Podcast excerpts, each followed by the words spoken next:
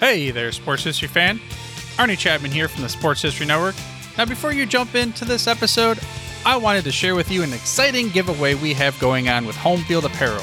We have a digital $50 gift card to homefieldapparel.com for one lucky fan of the Sports History Network. All you got to do is head over to sportshistorynetwork.com forward slash giveaways to sign up. Again, that's sportshistorynetwork.com forward slash giveaways.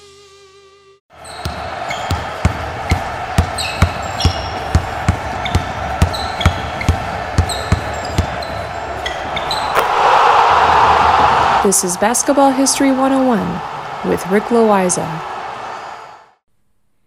Welcome back to the award winning Basketball History 101, part of the Sports History Network. I am your host, Rick Loiza, and this is the podcast where we bring to life some of the forgotten stories from basketball history.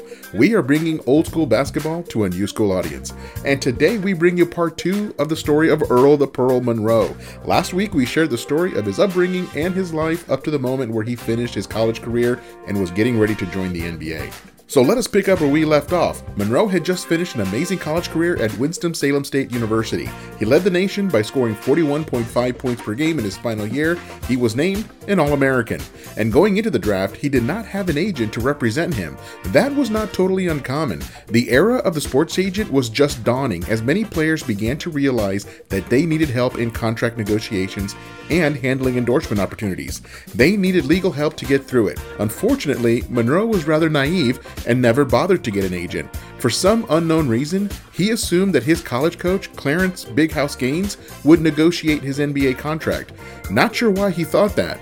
Even Monroe admits that he is not sure why he thought that. So he was going to walk into whatever team drafted him and just sign the first offer he was given. At the 1967 NBA draft, the first overall pick was made by the Detroit Pistons, and they selected Jimmy Walker, the biological father of Jalen Rose, by the way. But with the second pick, the Baltimore Bullets selected Earl Monroe. He signed for two years at $20,000 per year, and that was a pittance by NBA standards. The Bullets took advantage of Monroe, and Monroe figured out later once all of the rookie contracts became public knowledge. Some of the other rookies were getting double and even triple what Monroe was getting. With that, Monroe did the only thing he could play for that second contract. He set out to win Rookie of the Year, and he did, averaging 24 points per game and 4 assists per game. He had all the makings of a superstar. He also landed in a good situation basketball wise. The coach of the Bullets at the time was Gene Shue, who was a former player and got along with everyone on the team. He was a player's coach, and he liked a fast pace, and he trusted his players to make good decisions on the court. Coach Shue loved Monroe's no look passes and his showmanship, but he cautioned Monroe to make sure that his plays also served the purposes of the team. In other words, nothing wrong with a no look pass as long as that pass led to a basket. He did not want anything fancy just for the sake of being fancy, and Monroe was good with that. In only the second game of his career, the Bullets played against the mighty Boston Celtics. Monroe was finally on the same court with one of his idols, the great Bill Russell. The first time that he drove it into the lane, Bill Russell swatted that ball away. On the next possession, Monroe took it into the middle again, and again, Russell blocked it. And Russell looked at Monroe and said, quote, Welcome to the big time, kid, unquote. On the next possession, he drove again to the basket and saw Russell coming. Monroe went up for the layup, but suddenly pulled the ball down and floated to the other side of the basket for a reverse layup for two points. As he ran down the court, he looked at Russell and said, quote, Can't get 'em all, big fella, unquote. And Bill Russell just laughed with that famous cackle of his. At the end of the first season, Earl Monroe was the 1968 Rookie of the Year, and he proved that he could play and play well at the NBA level.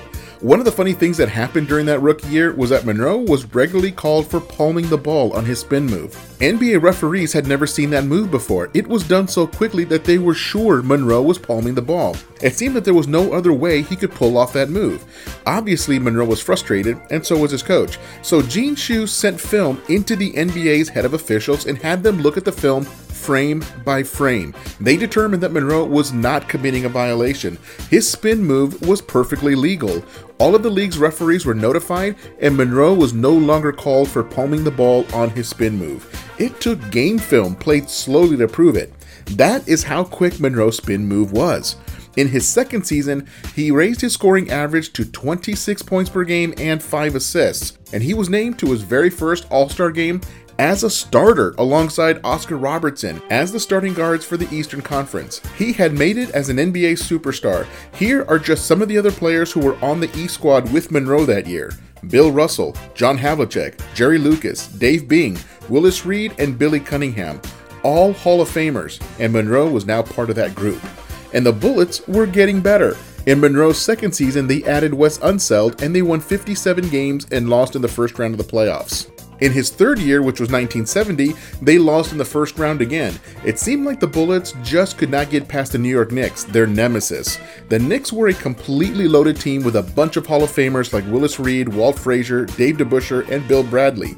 It seemed that they always got the better of the Bullets. But in his fourth year, the Bullets broke through and made it to the NBA Finals led by Monroe and Unseld. Unfortunately, they lost to the Milwaukee Bucks who were only in their third year of existence, but they had Kareem Abdul-Jabbar and Oscar Robertson, so no shame in losing to those guys. But things got really weird in his fifth season with the Bullets. As I mentioned before, Monroe signed an unusually small rookie contract. His second contract was not much better. He never got the salary that he wanted, but now he had an agent, Larry Fleischer. Fleischer had originally started as the legal counsel for the Players Union, but was now representing individual players in their contract negotiations. Monroe was working on an extension with the Bullets, but the Bullets did not seem that interested in signing Monroe to a long term contract. Or at least the Bullets did not want to sign Monroe for the amount that he was asking for. The Bullets then made a trade with Philadelphia to bring in some young talent. So, between Monroe and his lawyer, Larry Fleischer, they decided to force the Bullets' hands. The new season had already started and they were three games in. That was when Monroe decided to disappear. He did not show up for any more games. He took his phone off the hook and basically got off the grid. He even left Baltimore and went home to Philadelphia to avoid contact with the Bullets. The Bullets began talking bad about Monroe in the newspapers. It was a very nervous time for Monroe. In the end, Fleischer was able to work out a trade to the New York Knicks, and the Knicks did not have to give up any of their key players. The Knicks gave the Bullets Mike Riordan, Dave Stallworth, and $450,000 in cash. But this was a tough one for Monroe. He hated the Knicks. They were the sworn enemy of the Bullets. They battled each other in playoffs many times. How could Monroe join the enemy? But then he realized that the Knicks were the enemies of the Bullets, not him personally. Once he looked at the situation that way, it was much easier to make the move, and he knew just how good the team was, and he wanted to play for a legitimate championship contender. He also liked the idea of playing in the largest arena in the NBA and living a New York City lifestyle. So off he went in the middle of the 1971 72 season to join a bunch of great players. Now, this is a good place to take a break, and we'll be right back with Monroe's story as he joins his rival, the New York Knicks. This podcast is part of the Sports History Network, your headquarters for the yesteryear of your favorite sport. You can learn more at sportshistorynetwork.com. At the Sports History Network, we're all about sports yesteryear, and so we're so pleased to introduce you to Row One, an online memorabilia gallery and shop that brings your sports history to life anywhere. The Row One gallery includes over 5,200 gorgeously reproduced prints of team posters, game program covers, game tickets, advertisements, and more in baseball, pro and college football, pro and college basketball, and more. And any gallery item may be printed in a variety of sizes on wood, metal, canvas, acrylic, or poster paper. And in Row One shop, check out the thousands more of unique items with a retro and historical designs dating back to 1876, including t shirts, long sleeve shirts, phone cases, mugs, blankets, pillows, towels, and even shower curtains. Go to sportshistorynetwork.com, ROW number one, for access to the full Row 1 catalog and for gallery prints and gift items, plus get a 15% discount off all prints on the Row 1 Pictorum Gallery with coupon code SHN15. Follow the link on the show notes.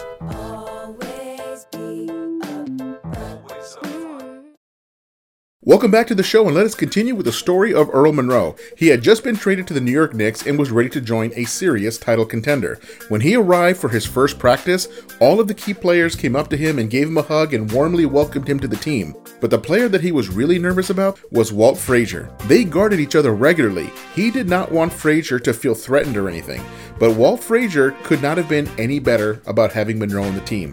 Even Dick Barnett, the Knicks' other starting guard, was cool with the whole situation because it was Barnett who was most likely to be replaced in the starting lineup by Monroe. But Monroe asked Coach Red Holzman to come off the bench so as not to disrupt the rhythm of the team. Holzman was fine with that, and Monroe would become like a sixth man and the first player off the bench for the Knicks to come in for Barnett.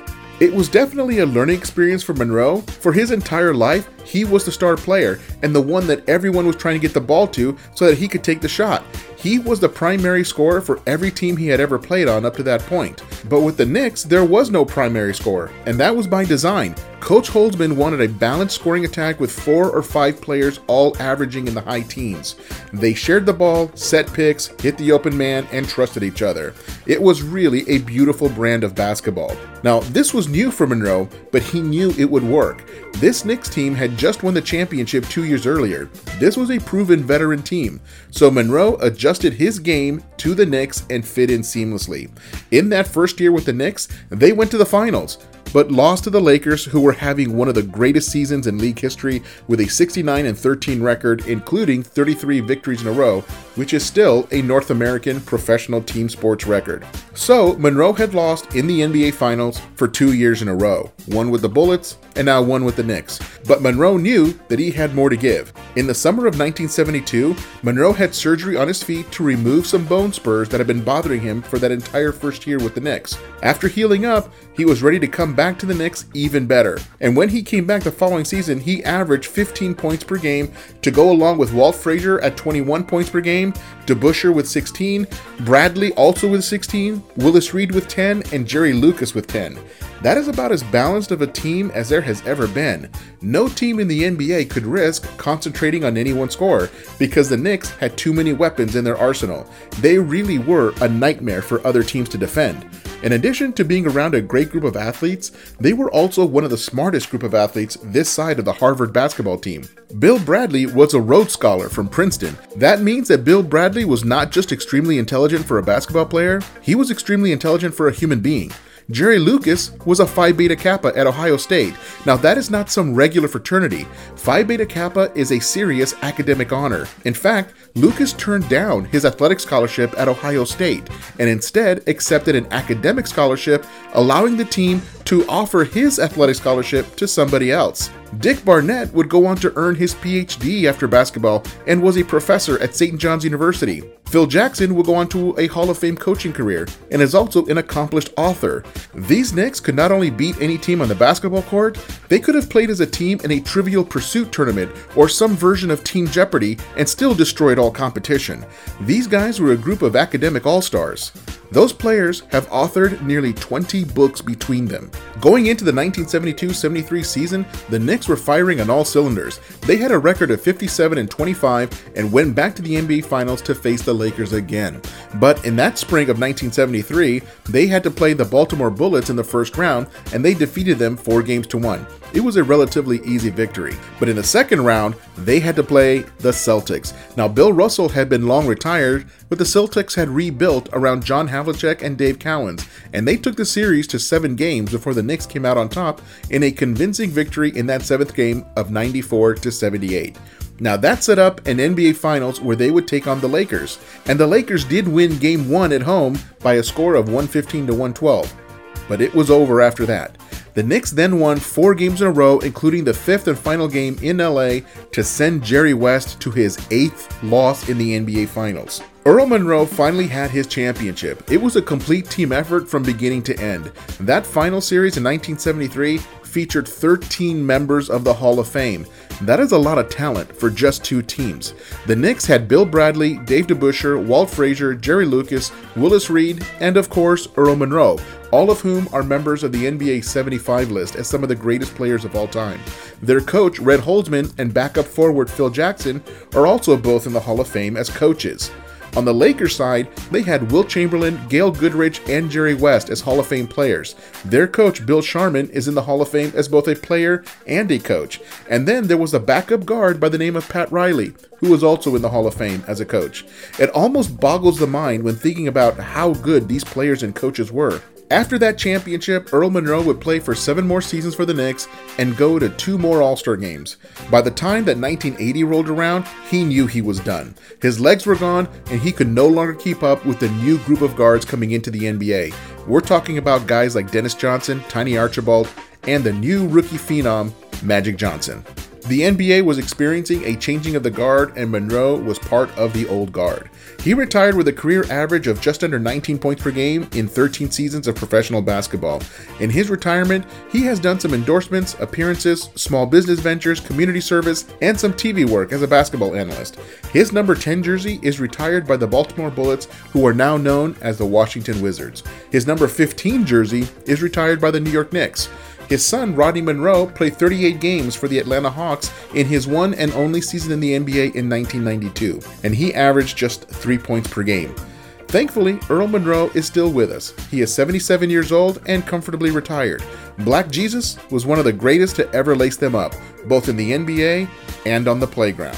Well, that is it for today. That is the story of Earl the Pearl Monroe. Join us next time when we share the story of when John Wooden lost his lucky penny, and somehow it impacted the entire season. That's next time on Basketball History 101, part of the Sports History Network, the headquarters of Sports Yesteryear. Go to sportshistorynetwork.com to find out more about this and other sports history podcasts. If you like what you hear, please hit that subscribe button wherever you get your podcasts. And check out our page on Facebook. It's called Basketball History 101 Podcast. There you will find shorter historical posts as well as comments and discussion starters on today's game. I'll also announce there when new episodes come out. I want to thank my producer and editor, Jacob Loiza. Join us each week as we continue to mine the history of basketball for more great stories from the past. Take care and see you soon.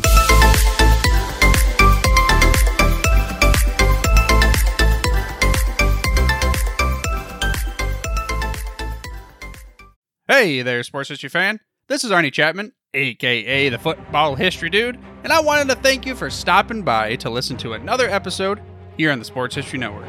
Our podcasters are passionate about uncovering and sharing sports stories from yesteryear. And if you didn't know it already, we have over 30 shows across the network covering all sorts of sports history topics. In fact, here's a glimpse into one of our awesome podcasts here on the network. This is Mark Mortier, and if you're a sports history fan like me, tune in and hear me talk about some great sports moments of the past. Growing up during the 1970s, I got to watch some of the most iconic moments in sports history. Hank Aaron breaking Babe Ruth's home run record, Willis Reed limping out of the locker room in Game 7 of the NBA Finals at Madison Square Garden as the fans erupted with a thunderous ovation, the 1980 Miracle on Ice as Team USA defeated the powerful Soviet Union in the Olympics. Listen every Tuesday on Yesterday's Sports. How about that? I bet you're super hyped to go listen to that new podcast, right? Well, to learn about this show and all the other podcasts on the network, head over to sportshistorynetwork.com forward slash podcast. Again, that's sportshistorynetwork.com forward slash podcast. Head over there today to find your next favorite sports history podcast.